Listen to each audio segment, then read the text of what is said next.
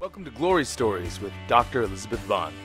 Dr. Vaughn was one of the top eye surgeons in America and has traveled to many countries in the world preaching the Word of God.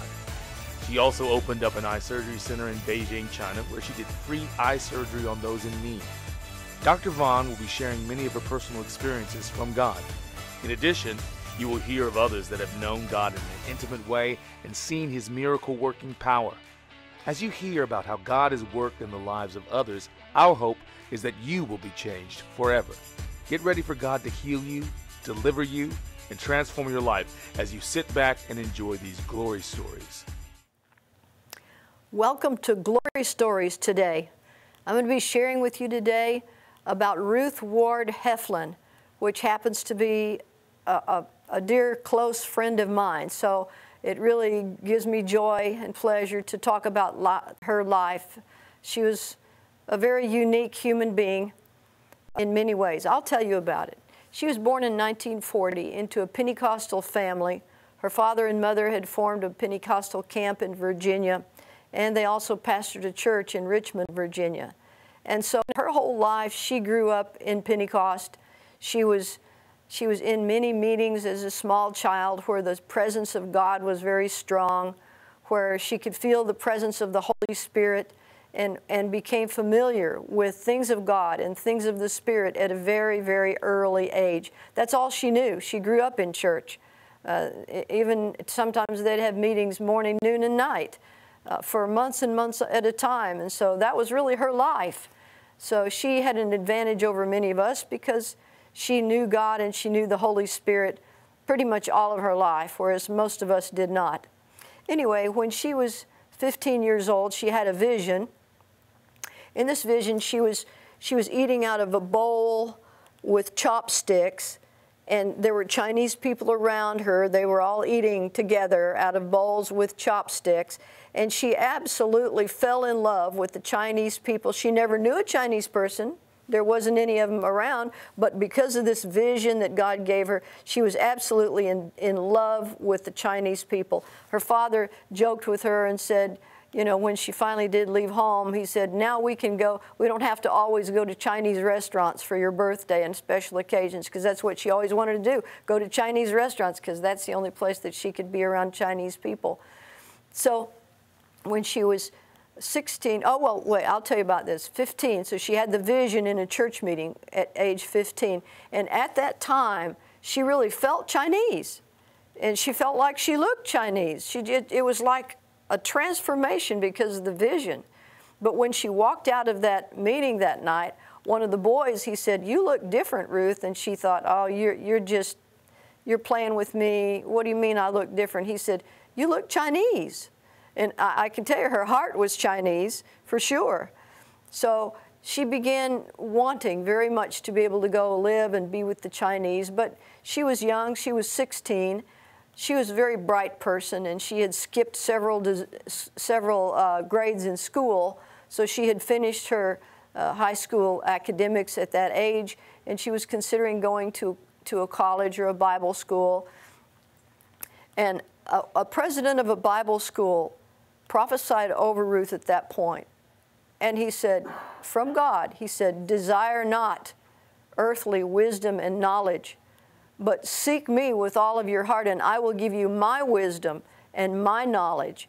So when she got that word from God, she abandoned the idea of going to, to a higher level of education, and she knew then that she was called to go straight into ministry. In fact, at 16 years of age, she was invited to come hold a two week revival up in the mountains of Virginia. So she started ministry right away. Then she met a lady that had been a Chinese missionary during World War II, and the lady had been home uh, because of the war situation. She was sent back home, but she was wanting to go back to China at that time. And so Ruth said, if I can, if I can figure out a way to be able to come to Hong Kong, can I stay with you? Can I live with you? And the lady said, Yes, sir, I'd be happy to have you. So Ruth started trying to earn money and save money and, and try to get up enough money for, for fare to go to China, to Hong Kong. She, after a while, she had put together quite a bit of money, but she lacked $500 and she met a couple. She met a couple that was going to go to China. So she asked the couple, Can I go with you to China? And they said, Yes, sure, you can come with us. But she lacked $500 for her fare on boat fare, uh, the, the boat fare to get to China. So uh, her brother, Wallace Heflin, who really wasn't serving God at that time, but he loved his sister, he went down to the bank and he borrowed $500 from the bank to give it to Ruth so she would have passage to go to China. So she booked her, China, her, she booked her passage to go to Hong Kong with this other couple. Well, at the last minute, the other couple, I don't know what happened to them, but they, they backed, they couldn't, they couldn't go to the, on the trip that they had planned. And so now Ruth had booked her passage and she was by herself at 18 years of age. And her parents sought the Lord, you can imagine, they sought the Lord vigorously whether they should even let her go or not, alone, 18 year old girl on a boat to China.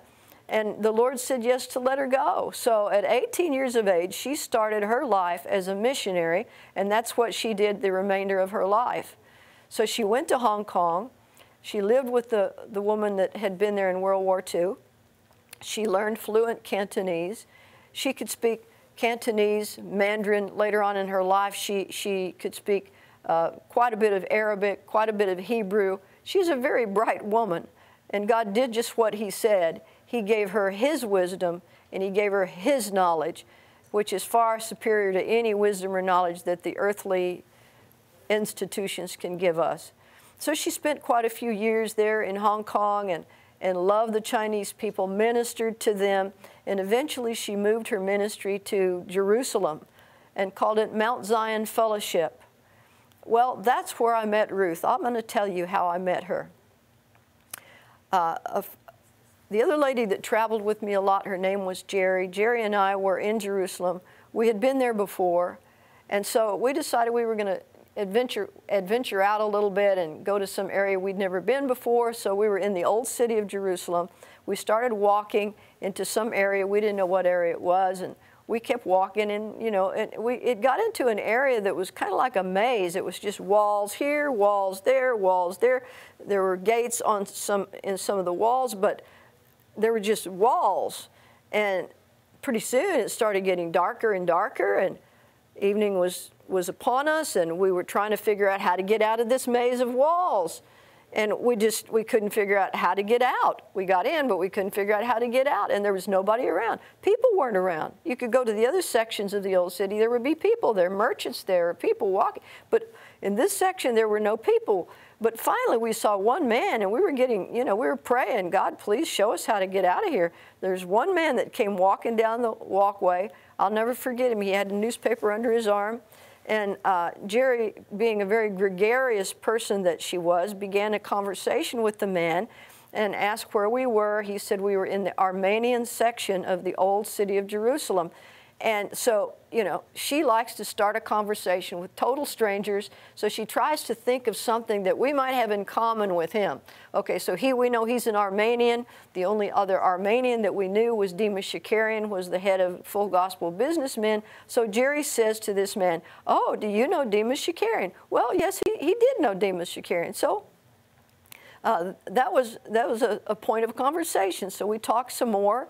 The man invited us to come to his home in that old city of Jerusalem, which was very meager. It used to be a stable, and he, he, had, he had an upright piano there with a cover over the piano. It was the most prized possession that he had in his home. Well, Jerry's a professional musician. He didn't play, his wife didn't play, nobody he knew played, but he just kept that as a prized possession with a cover over it. So when Jerry came, he took the cover off of that piano and Jerry sat there in this man's house and just played glorious music and made him so happy, made his wife so happy. They were just thrilled that somebody could play the piano. And of course, she played very, very well. And I remember his wife made us some cracked, uh, cracked wheat with a little bit of sugar and a little cinnamon on it. And that's what they served us that evening. And so it was, it was a wonderful evening for us because we got to see what a home was like in the old city of Jerusalem in the Armenian section. So this man says to us, he said, You need to come Friday evening to uh, St. Peter in Gallicantu Church. He said, There's a woman from America that is in charge of that meeting, and he said, I think that you would enjoy it. Well, we were there. We didn't have anything in particular scheduled for Friday night, and so we said, okay, we, we'll, we'll try to be there. Well, I'll tell you what, this night was a, a night that would change our lives. We walked into there, he said it started at 7. We walked into there at 7 o'clock that evening, and uh, there were, there were pews there, but nobody was sitting in the pews. Everybody in the building was down at the front, in front of the pews, and they were singing and dancing unto the Lord. They were singing, when I say dancing, they were dancing like Israeli dances, like line dances, back and forth, singing, or circular dances, singing. And, and, and what, what they were singing was what Ruth called the new song, which means that one person in the group would, God would give them a, a, a little chorus of some sort, spontaneous, I'm talking about, new, it was new a spontaneous chorus, they'd start singing this chorus.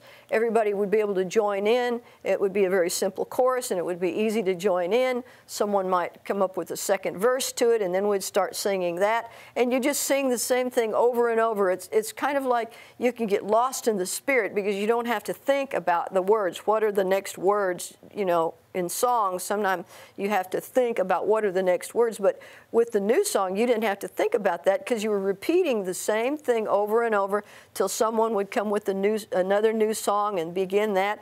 Easy. These are easy things, easy things to catch on to. Everybody would start singing it, start singing it. Well, this singing and this dancing like this went on and on for about an hour. There was no there was no musical instrument. There was no person that was apparently in charge of this. It was just everybody was down there together. Nobody was up on a pulpit preaching or any, there were no musical instruments. It was just all spontaneous. It was glorious.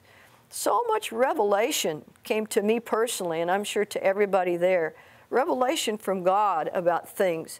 Uh, the knowing about God, just being in His presence. You can't be in the presence of God without being changed and we were changed. Well, about when an hour was about up, this tall lady came to me and she said, Don't I know you from somewhere? I said, I, you know, take one look at Ruth and you'd know if you met her, Ruth, or not. I said, No, no, no, I've never met you before. And she said, Well, I, I she kept looking at me. She says, I, I'm sure that I've met you somewhere before. I assured her I hadn't met her. But anyway, she was convinced that she had met me. So she says, just wait a minute, just stand there a minute, and, and I'll, you know, the Lord will show me where. I stood there. In a minute or so, she said, I know, I know why I recognize you. She said, I was in the United States visiting my family, and I saw the Phil Donahue show, and you were on the Phil Donahue show giving uh, testimony about a man named Ronald Cohen who could see without an eye. I said, Oh my goodness.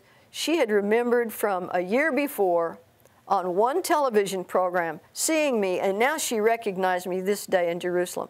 That's the kind of woman Ruth was. I, I can't imagine how she could, she had a phenomenal memory. She could remember places and names of people and, and, name leaders of countries and little people that were insignificant. She would remember everybody's name from everybody, all the countries that she'd been to. And she'd been to every, when it was all over, said and done, Ruth had been to every nation on the face of the earth that would allow her in. There was a, a, a very few, but a few that wouldn't allow anybody in, and so she couldn't get in. But other than that, she was in every nation of the world because God sent her to the nations. She was called to the nations. And eventually, I, you know, she transferred that calling to me, and I'm called to the nations. That's why I traveled the nations. Anyway, back to the story. So when she realized who I was, she said, Well, would you minister tomorrow morning at Mount, on Mount Zion in our fellowship, Mount Zion Fellowship. And I said, Sure, I'll be glad to. Well, so the, that morning came. I was in the middle, I tell you what, at that point in my life, I was in the middle of building a 5 million watt Christian television station in the Dallas Fort Worth Metroplex. And it was a horrendous undertaking. It required all the faith that God had put in me to believe Him for all the needs that we had. And so I, I began ministering that morning on Mount Zion Fellowship about walking on the water because I had been walking on the water for quite a long time. Walking on the water means walking by faith. That's what that means, walking by faith. In fact, I'd been walking on water so long. I remember talking to the Lord once and saying, Lord, I've been walking on this water so long, Can't you just put me on the shore for a little while, let me rest? And he said to me, He said, Well, I'm out here on the water. Now, where would you like to be? I said, Oh, you know, you're out on the water. I, I'll stay out here on the water with you. So I stayed out on the water. So I got up that morning and I started talking about walking on the water, walking by faith. Well, I didn't know Ruth. I mean, I didn't know Ruth. I had just met her for the first time a few minutes the night before. I knew nothing about her life, nothing about her. And what I didn't know is that Ruth had a group of people that had been waiting for months and months and months trying to get a visa to go into China. She had some people meeting, waiting to get visas on the West Coast, and another group of people waiting abroad in a foreign country. They were all waiting to get visas to go into China. They wanted to be the first group to go in that are Christians that could live there in the nation of China and they couldn't get a visa and they couldn't get a visa and they couldn't get a visa and and that you know they were out of funds and Ruth couldn't leave them there any longer and she didn't know what to do so she had been praying that day and she said Lord you, I ask you tomorrow when that doctor speaks at Mount Zion Fellowship, I ask you to give me a word through her to tell me what you want me to do about this situation. Well, I didn't know that. Thank, I'm glad I didn't know that because I just spoke about what God put in my heart to speak about. So when Ruth heard me say, you need to walk on the water, she knew immediately what God meant that she needed to walk by faith uh, about getting all of those people into China. So knowing Ruth I, that I know her now, I understand she left the meeting in the middle of the meeting and she went straight to the travel agent, which closed at noon on Saturday, which was Sabbath and she got she wanted to get there before they closed and she booked herself the next flight immediate flight that she could go to to california. That's the way she did. She just did things. She turned on a dime. Boy she got going. And so you know i went on back to america. The lord told her he said on thanksgiving day you're going to have something to be thankful for. Well this was just you know a couple of days before thanksgiving. So she got to california in time she flew to Hong Kong. That group flew to Hong Kong, and by the time they got to Hong Kong, that day they had gotten visas to go into China, and it was Thanksgiving Day in Hong Kong, and they had a great Thanksgiving feast and, and, and Thanksgiving unto God for allowing them to get visas to go into China. So that's how I first met Ruth Heflin. Well, we became fast friends after that. She came to my home on many, many occasions. I can remember one night she was sitting, she, she and I were sitting out in the, in, in the back of my house in a jacuzzi. And, and it was a summertime and there, you know, it was, it was a beautiful night. And the only thing Ruth talked about that night was glory. Well, back in those days, nobody talked about glory. Nobody even knew what glory was. But Ruth was way advanced. She was far ahead of, of her day, really. And so she was speaking about glory. And the next day, I remember one of my employees knew that I was going to be with Ruth the night before, and, and she said, what did Ruth say? What did Ruth talk about? What did she tell you last night? I said, Well, she talked all about glory.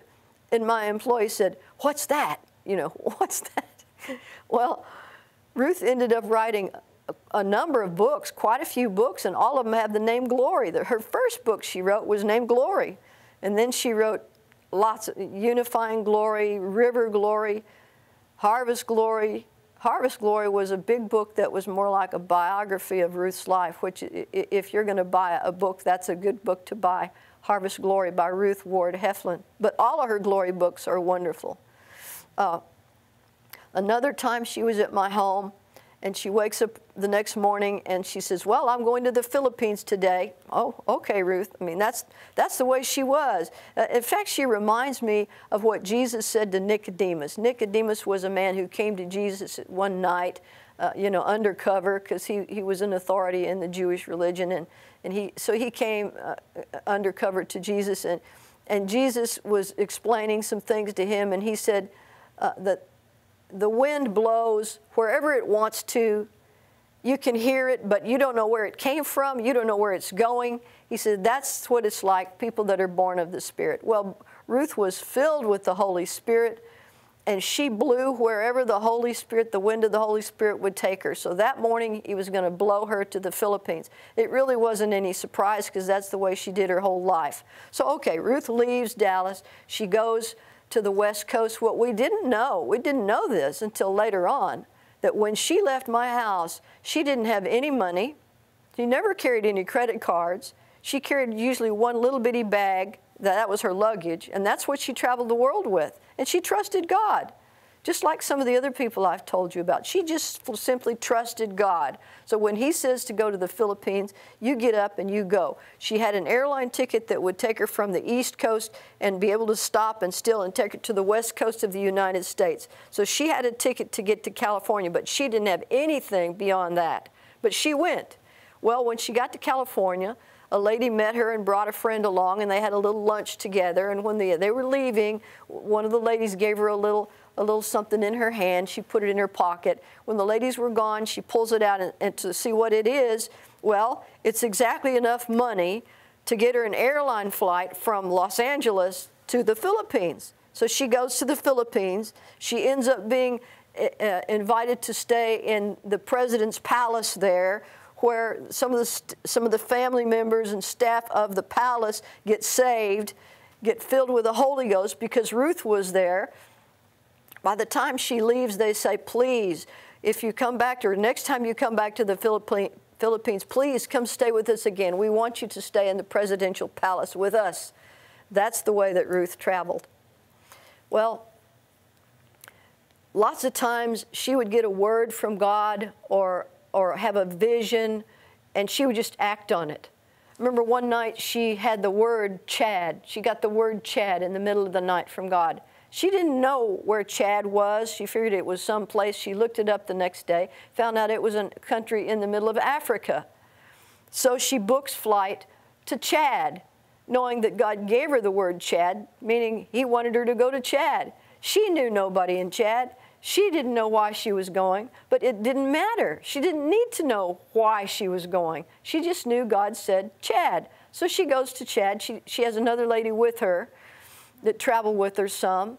And so they get there and they, they decide, okay, we'll look in the phone book and we'll call somebody that's a Christian. And so they try to find a church there and they call and they say, you know, we're, we're missionaries here. We're from Jerusalem and we were here to, I don't know what they said, to visit or whatever. They said, oh, we know, we know an American uh, missionary that's over here. You ought to get in touch with him. And they tell him the man's name. And so they continue to look around a little bit. They find someone else, another church, and he gives them the same name that the other person gave them of the same individual. So they figured that must be why we're here at Chad. So they find where this missionary is and they go out there. Well, you know, he and his wife, the missionary and his wife, they, they're from a denomination that does not believe in divine healing. But this missionary was having such severe problems the nails, his fingernails and his toenails had separated from the nail bed, and it was excruciating pain to him.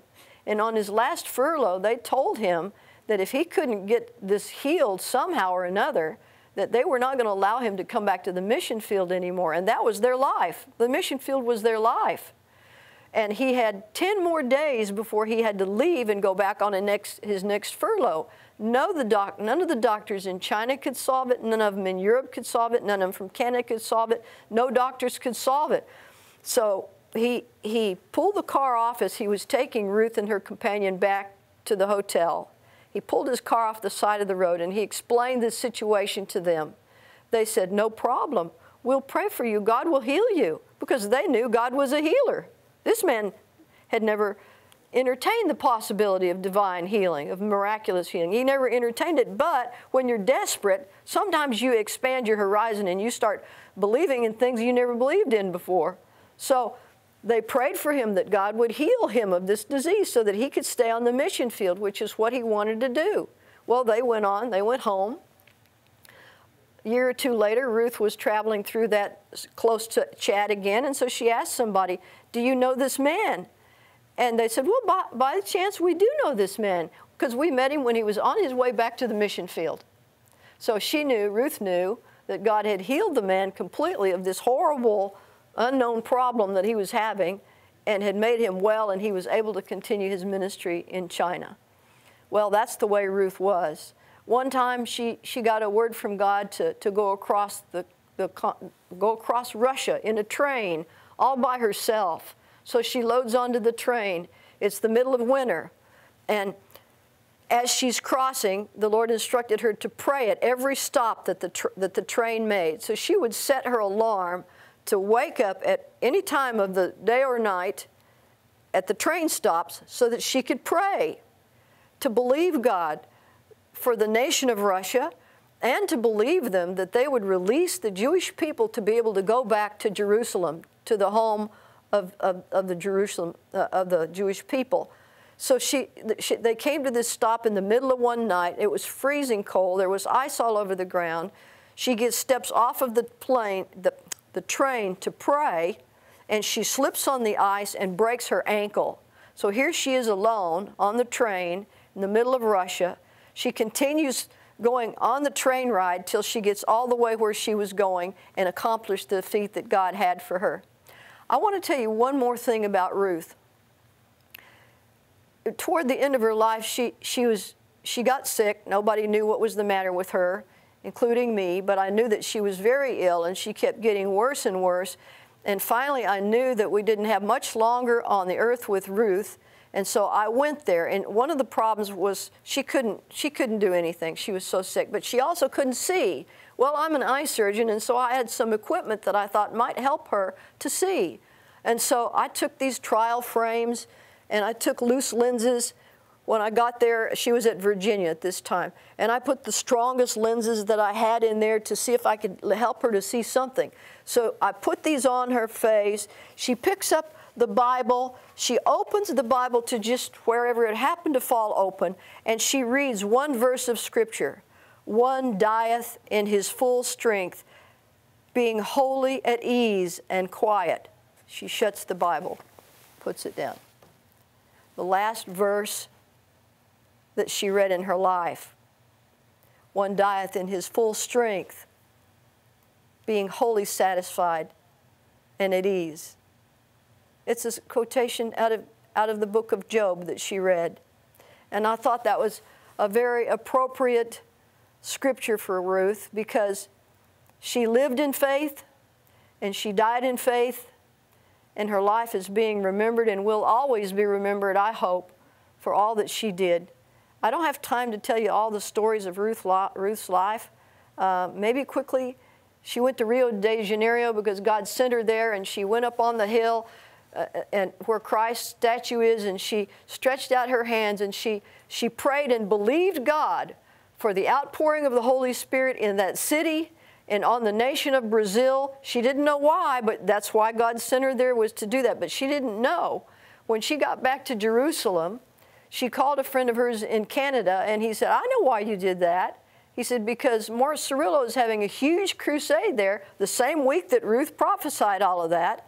And he was doing this crusade that was going to be sent out to 10 big stadiums in, in the city and in the nation of Brazil, plus like 60 other ones in America and Canada. So Ruth changed the atmosphere in that nation by her prophetic words over the city and over the nation. She traveled her life doing that.